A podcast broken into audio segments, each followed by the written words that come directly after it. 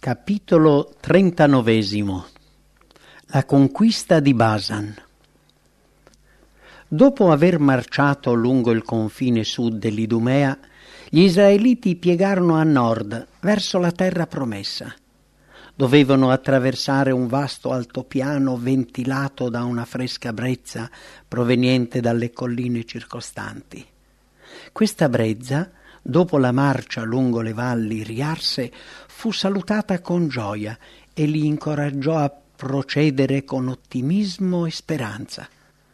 Dopo aver attraversato il torrente Zered, il popolo israelita passò a oriente del paese di Moab perché Dio aveva dato questo ordine.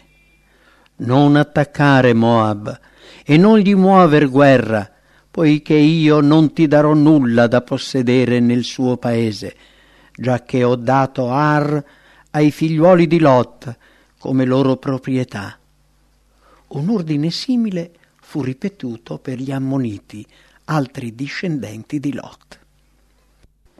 Puntando sempre verso nord, le schiere di Israele raggiunsero rapidamente il paese degli Amorei, un popolo forte e guerriero che inizialmente occupava la parte meridionale della terra di Canaan, ma che, essendo diventato numeroso, aveva superato i limiti del Giordano e dopo aver mosso guerra ai Moabiti e conquistato una parte del loro territorio, dominava incontrastato tutto il territorio che si estendeva dall'Arnon allo Jabbok. Siccome la strada che gli israeliti volevano percorrere per raggiungere il Giordano passava proprio per quel territorio, Mosè mandò allora a Sihon, re degli Amorei, nella sua capitale, questo messaggio amichevole. Lasciami passare per il tuo paese. Io camminerò per la strada maestra, senza volgermi né a destra né a sinistra. Tu mi venderai a denaro contante le vettovaglie che mangerò e mi darai per denaro contante l'acqua che berrò. Permettimi semplicemente il transito.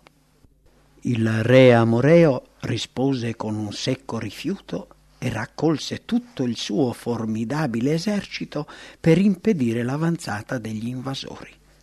Gli israeliti, che non erano preparati per affrontare un esercito così ben armato e disciplinato, furono colti da terrore. Le forze non erano affatto uguali e da un punto di vista umano sembrava che Israele sarebbe andato incontro a una rapida fine.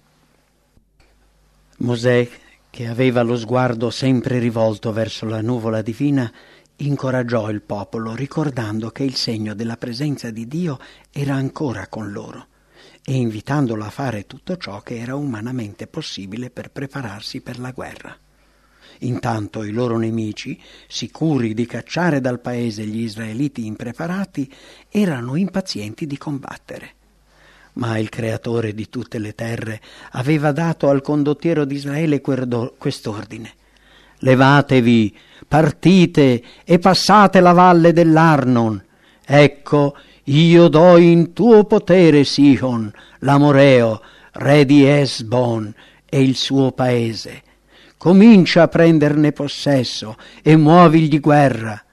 Oggi comincerò a ispirare paura e terrore di te ai popoli che sono sotto il cielo intero, sì che all'udire la tua fama tremeranno e saranno presi d'angoscia dinanzi a te.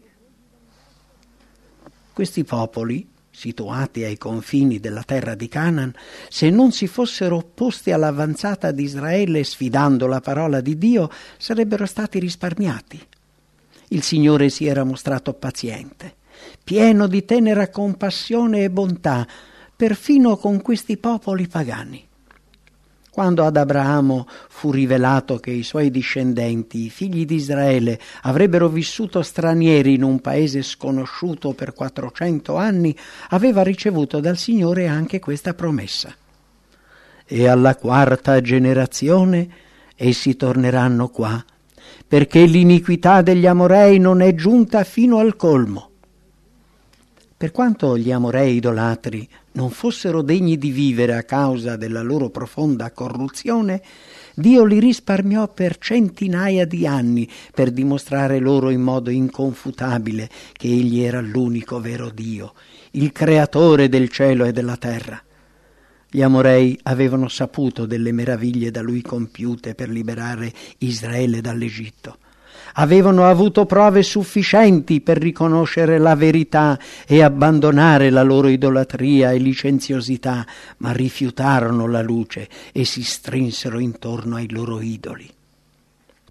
Quando il Signore condusse per la seconda volta gli israeliti ai confini del paese di Canaan, questi popoli pagani ebbero prove ulteriori della potenza divina videro chiaramente che le vittorie conseguite dagli israeliti sul re Arad e sui cananei e il miracolo che aveva liberato gli israeliti dai serpenti velenosi dimostravano che Dio era con loro. Anche se gli israeliti, non essendo potuti passare attraverso l'Idumea, avevano preso la lunga e difficile strada del Mar Rosso, non avevano comunque dimostrato alcuna ostilità verso i popoli di Edom, Moab e Ammon e non avevano fatto alcun danno a quella gente e ai loro possedimenti.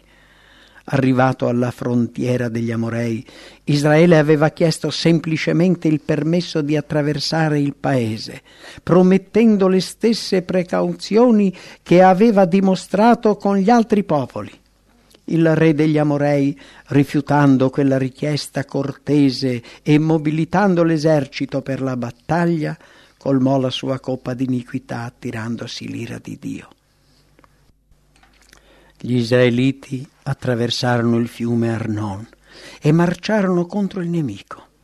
La battaglia si risolse in favore degli ebrei, che approfittando del vantaggio ottenuto si impadronirono ben presto del paese degli Amorei. Era stato l'angelo dell'Eterno a piegare i nemici del suo popolo. La stessa cosa si sarebbe compiuta 38 anni prima se gli israeliti avessero avuto fiducia in lui. Piene di coraggio e di speranza, le schiere degli israeliti marciarono rapidamente verso nord, fino a raggiungere un paese in cui il loro coraggio e la loro fede sarebbero stati messi alla prova. Davanti a loro si estendeva il forte e popoloso regno di Basan, costellato da grandi città fortificate, i cui resti suscitano ancora oggi la meraviglia del mondo. Città fortificate con alte mura, porte e sbarre, senza contare le città aperte, che erano in grandissimo numero gli edifici erano costruiti con macigni di pietra nera, così grandi da renderli imprendibili a qualsiasi forza che in quel tempo li avesse attaccati. Il paese inoltre era pieno di caverne selvagge, di profondi precipizi e voragini e di fortezze naturali inaccessibili. Gli abitanti che discendevano da una razza di giganti alla loro forza e statura univano una crudeltà che li rendeva il terrore delle popolazioni vicine. E Og, il loro re, si distingueva per la sua mole e il suo valore perfino tra quel popolo di giganti.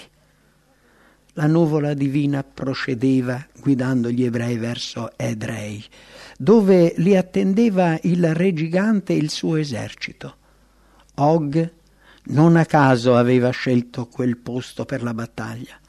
La città di Edrei era situata ai bordi di un tavolato separato dalla pianura da un ripido pendio e coperto di accidentate rocce vulcaniche. Essa poteva essere raggiunta solo attraverso stretti e ripidi sentieri difficili da percorrere. In caso di sconfitta le forze di Og potevano trovare rifugio tra quelle rocce selvagge dove gli stranieri non avrebbero potuto seguirli. Sicuro di vincere, il re raccolse in aperta pianura un vastissimo esercito, mentre dall'altopiano giungevano le grida di sfida e luccicavano le lance di migliaia di soldati pronti a battersi. Quando gli ebrei intravidero il gigante dei giganti che torreggiava tra i suoi soldati, le schiere che lo circondavano e la fortezza apparentemente imprendibile in cui vi erano migliaia di altri soldati, molti di loro tremarono di paura. Mosè era invece calmo e sicuro, perché Dio aveva detto del re di Basan, non lo temere, perché io ti do nelle mani lui, tutta la sua gente e il suo paese, e tu farai a lui quel che facesti a Sihon, re degli Amorei, che abitava a Esbon. La salda fede di Mosè incoraggiò gli israeliti ad avere fiducia in Dio, a confidare nel suo potente braccio. Così il Signore non li avrebbe abbandonati e né i forti giganti, né le città fortificate, né gli eserciti o le fortezze rocciose avrebbero potuto resistere al capitano degli eserciti del Signore. L'Eterno guidò le schiere israelite, sconfisse i nemici, conquistò il territorio per Israele. Il re gigante e il suo esercito furono distrutti, gli israeliti entrarono subito in possesso di tutto il paese, cancellando quel popolo straniero che si era abbandonato alla malvagità e all'abominevole idolatria. Quando Galad e Basan furono conquistate, molti ricordarono come quasi quarant'anni prima a Cades Israele era stato condannato a una lunga marcia attraverso il deserto e constatarono che il rapporto dato dalle spie circa la terra promessa era in gran parte valido. Le città erano fortificate e molto grandi, popolate da giganti di fronte ai quali gli ebrei apparivano pigmei. Capirono che ciò che aveva impedito loro di entrare in quel tempo nella terra promessa era stato un errore fatale, la mancanza di fiducia dei loro padri in Dio. Se gli israeliti fossero entrati in Canaan 40 anni prima, avrebbero incontrato molte difficoltà in meno.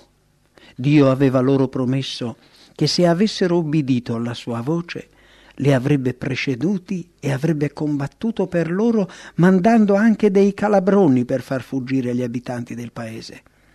I popoli li avrebbero temuti e avrebbero fatto solo pochi preparativi per contrastare la loro avanzata. Ma ora che il Signore aveva ordinato agli israeliti di avanzare, essi dovevano procedere nonostante lo stato di allerta dei potenti nemici e combattere contro grossi eserciti ben preparati e pronti a resistere ai loro attacchi. Nella lotta contro Og e Sihon, gli israeliti dovettero affrontare la prova che i loro padri, rifiutando di avanzare quando era stato loro ordinato di farlo nel nome dell'Eterno, non avevano assolutamente superato, ma con maggiori difficoltà. Dio mette alla prova i suoi figli nella stessa maniera e se essi non riescono a superare la prova, egli li riconduce al punto di partenza per affrontare una seconda prova più difficile e severa della precedente finché non la superano.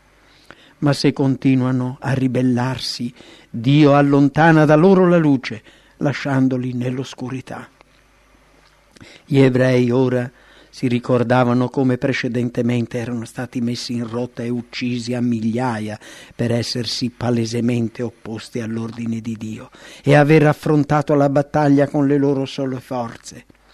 Erano partiti senza il condottiero nominato dall'Eterno, Mosè, senza la nube divina, simbolo della presenza di Dio, e senza l'arca. Ma ora Mosè era con loro, li rincuorava con parole di speranza e di fede il figlio di Dio nascosto nella nube li guidava e la sacra arca accompagnava le schiere di Israele. Questa esperienza costituisce una lezione per noi. Il potente Dio di Israele è il nostro Dio.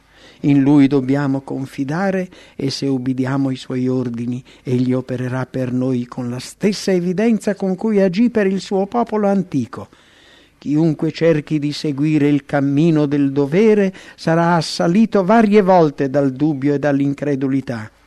La sua strada potrà essere sbarrata da ostacoli apparentemente insormontabili per abbattere coloro che sono già scoraggiati. Dio però dice, vai avanti, compiete il vostro dovere a ogni costo. Le difficoltà che sembrano così terribili da incutervi tanta paura svaniranno se voi andrete avanti con ubbidienza, confidando umilmente in Dio.